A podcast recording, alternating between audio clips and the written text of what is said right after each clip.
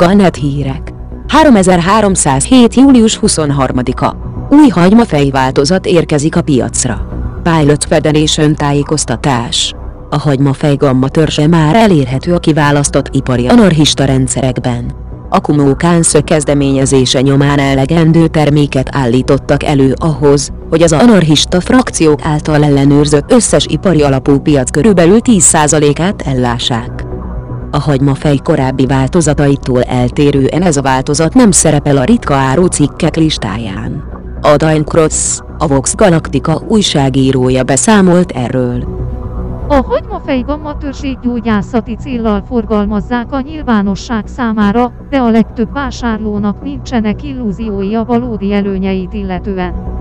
A legalizálásért küzdő koalíció azt állítja, hogy nem károsabb és nem okoz nagyobb függőséget, mint az alkohol, vagy a kávé, és potenciális pszichológiai és palliatív előnyökkel jár.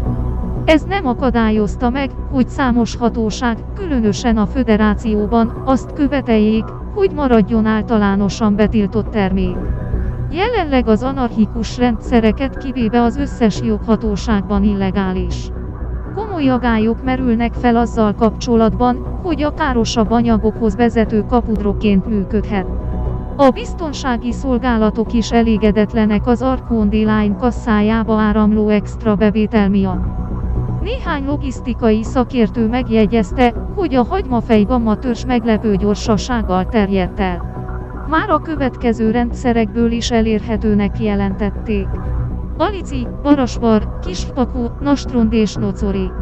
Felvetődött, hogy a Sirius Corporation titokban szállítmányokat szállít a kábítószerből a teherszállító hálózatán keresztül, és ez része a Kumokru és a Blue Viper Club közötti alkunak Sinclair Faraldo, a vállalati marketing alelnöke ezt az állítást abszurdnak és rágalmazásnak minősítve visszautasította.